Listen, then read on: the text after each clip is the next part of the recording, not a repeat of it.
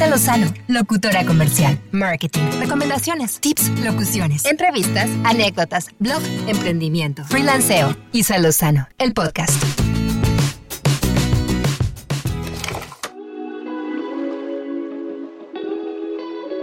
Hola, bienvenidos a otro episodio más de Isa Lozano, el podcast.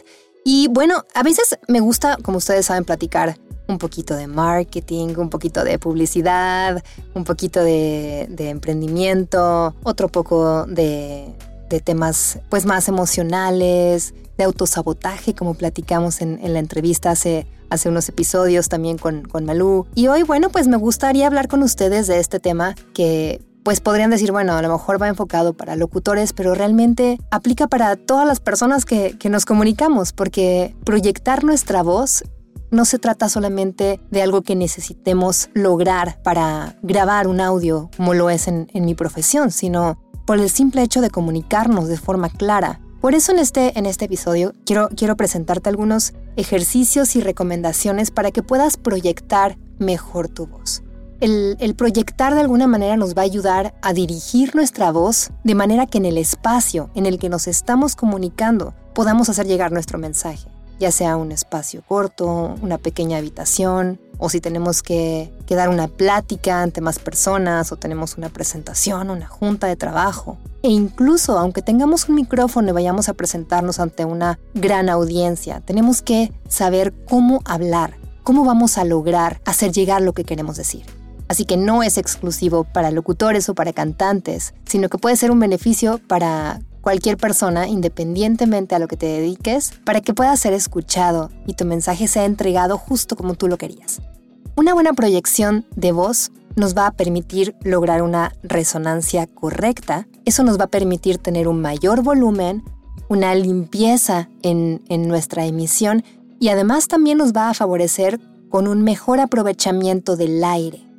Nosotros tenemos diferentes resonadores al hablar, de forma natural. Cada uno de nosotros tiene un, resonador que utiliza más, a veces puede ser más nasal, más en garganta, más en, pecho, más en laringe. Entonces, son cosas que no nadie nos enseñó. Eh, tú vas a aprender a decir mamá nasal o tu primer palabra quiero que la digas de pecho. Nadie nos enseñó. Simplemente cuando empezamos a hablar, colocamos nuestra voz en donde nuestro instinto nos lo permitió o tal vez como escuchamos a las personas que nos enseñaron a hablar y así tratamos de imitar ese sonido hasta lograrlo.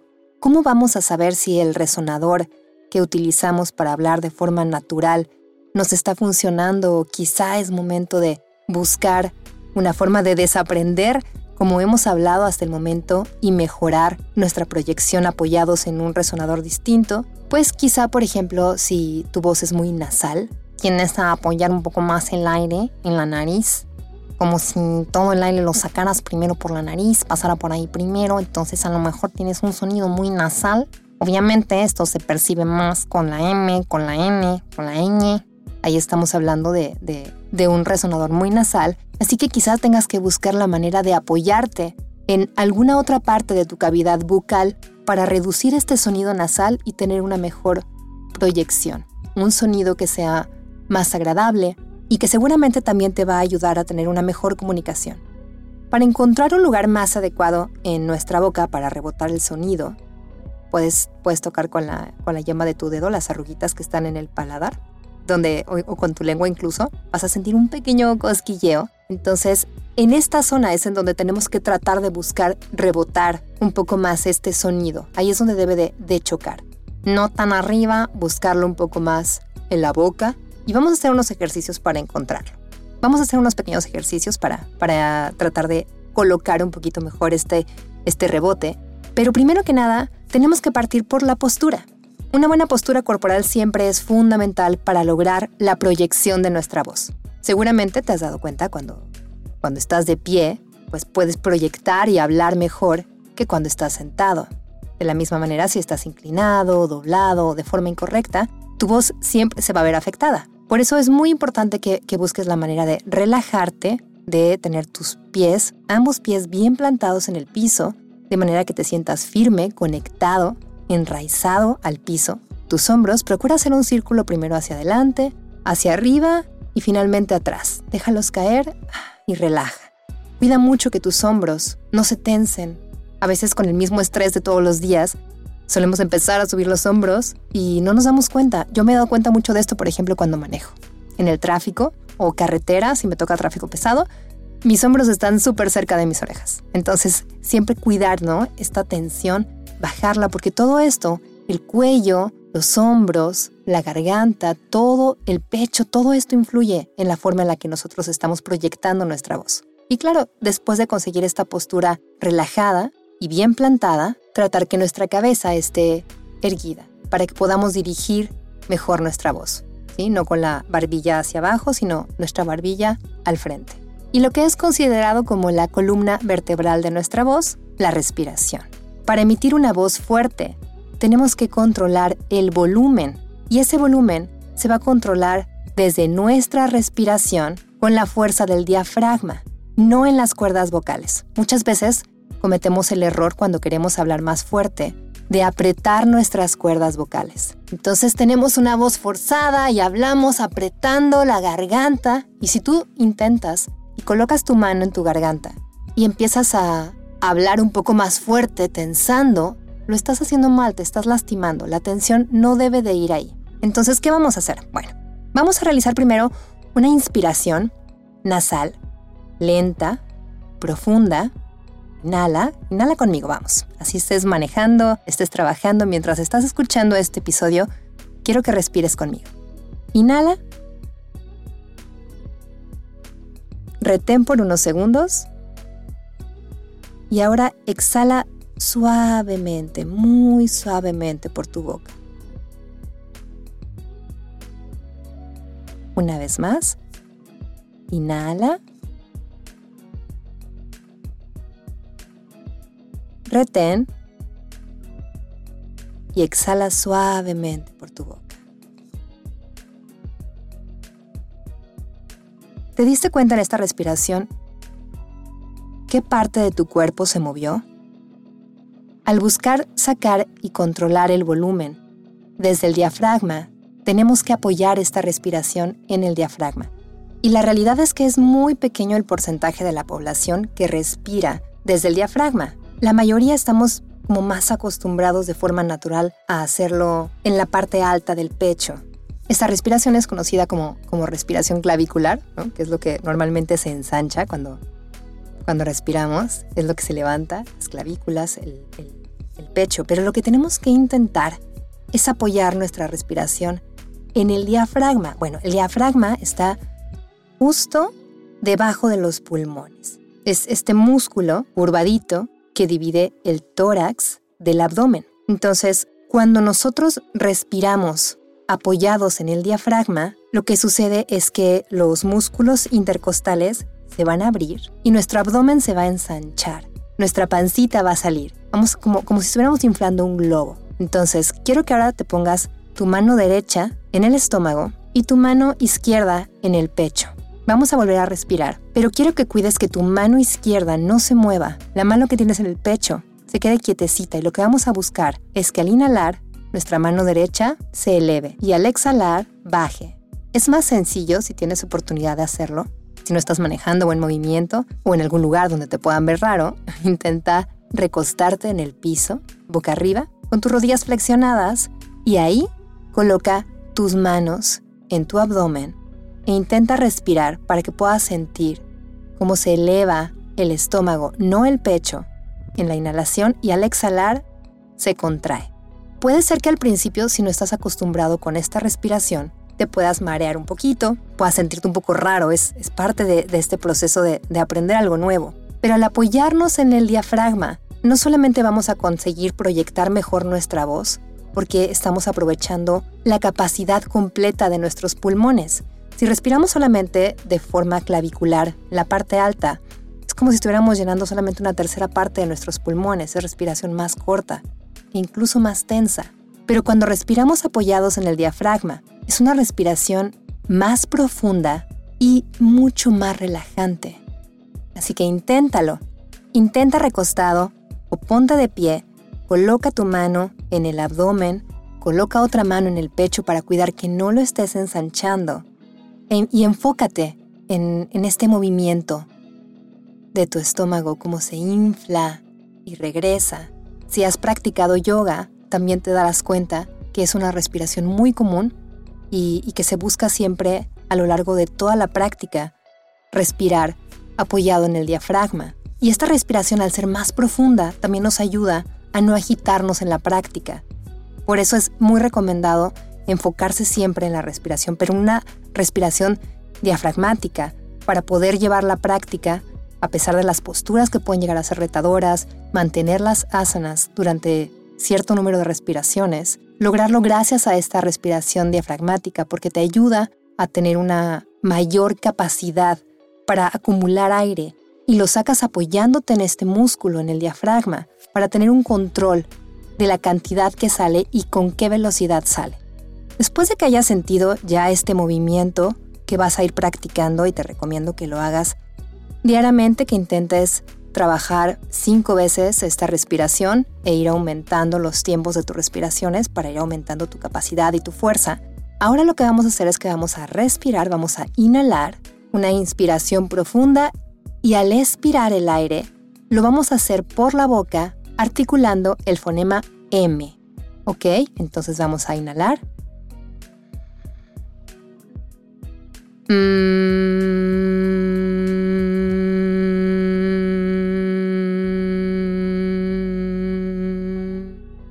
mientras lo mantienes, trata de que el volumen sea constante, que vayas sintiendo como tu mano en el abdomen va bajando poco a poco y no de golpe, que tienes el control de tu respiración y de la fuerza con la que estás emitiendo este sonido. ¿Ok? Entonces, inhala nuevamente. Y al exhalar,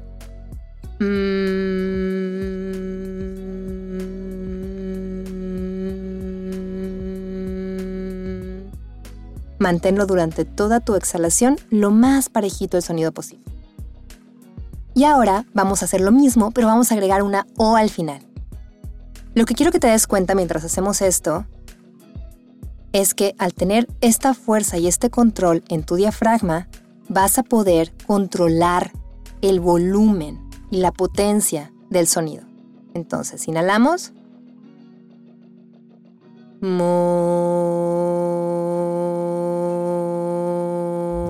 Prolóngalo lo más que puedas, parejito, apoyado en tu diafragma, que el sonido, que el control de ese sonido y de ese volumen, sientas que viene desde el diafragma y no en tu garganta, ¿ok? Porque después lo que vas a hacer es que empujando este aire y haciéndote consciente de este músculo, es lo que te va a ayudar a proyectar y a dar más volumen sin forzar tus cuerdas. Entonces, cuando estés haciendo este sonido, ahora vas a dejar tu mano en el abdomen para sentir cómo se mueve y cómo se, se va desinflando mientras lo emites, y con tu mano izquierda la vas a poner ahora en tu garganta, para asegurarte que no se siente esa tensión de que estás apretando las cuerdas, sino que están relajadas y que el sonido sale por la fuerza de tu diafragma.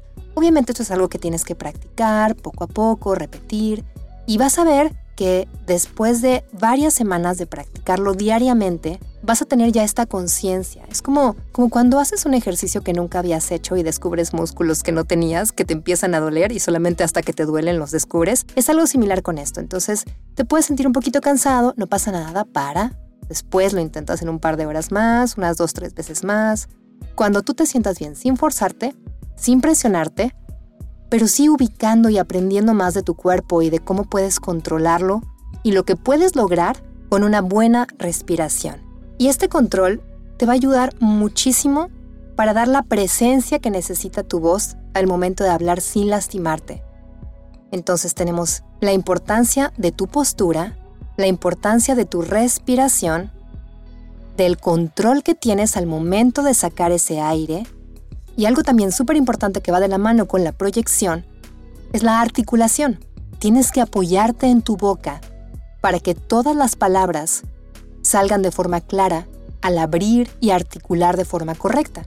Cambia muchísimo si yo les hablo así, no les puedo estar hablando con el diafragma y puedo estar proyectando, pero si no abro la boca pues no se entiende. Entonces, Tengo que hablar y tengo que proyectar y tengo que decir las cosas de forma clara, pero abriendo mi boca y articulando y dándole la formita correcta a cada vocal, el apoyo correcto a cada consonante en mi boca para que salga de forma clara. Porque aunque no tengamos el mejor volumen, si tenemos una buena dicción, pues nos pueden entender un poquito mejor. A que aunque tengamos mucha potencia, no tenemos una buena dicción, se nos barren las palabras, no hablamos de forma clara, no va a llegar nuestro mensaje como nosotros queremos. Así que les recomiendo que trabajen mucho en, esta respiración, en esta ubicación, en intentar distintas palabras. Junto con el, fonema M, pueden utilizar la palabra mamá.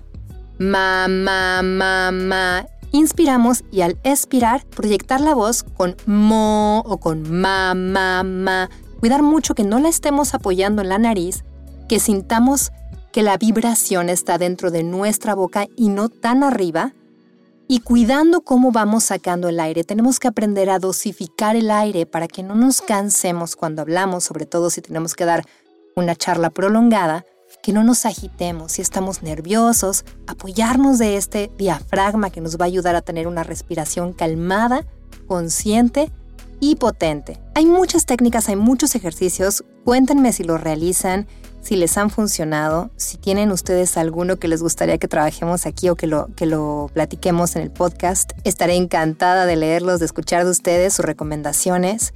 Hay muchas técnicas para proyección de voz que son practicadas por personas que a lo mejor son cantantes, locutores, actores, presentadores, pero todas las personas utilizamos nuestra voz para simple y sencillamente comunicarnos. Y a lo mejor, si te ha pasado que estás en una fiesta, en una reunión con tus amigos y siempre tienes que gritar porque no te hacen caso, o tienes a la amiga que siempre te interrumpe porque tiene una vocesota y tú eh, ya de repente se perdió tu voz y ya no te escuchaste. Bueno, practica estos ejercicios porque te van a ayudar. Te vas a sentir más segura o más seguro para hacer escuchar tu voz. Así que cuéntenme, háganme llegar sus comentarios, sus ejercicios, si les gustó este contenido y recuerda que si sabes de alguien que le puede ser útil, compártelo. Comparta esta información. Muchísimas gracias por escuchar. Un fuerte abrazo y como siempre un placer poder estar aquí frente al micrófono para platicar con ustedes. Cuídense mucho y nos escuchamos muy pronto. Chao.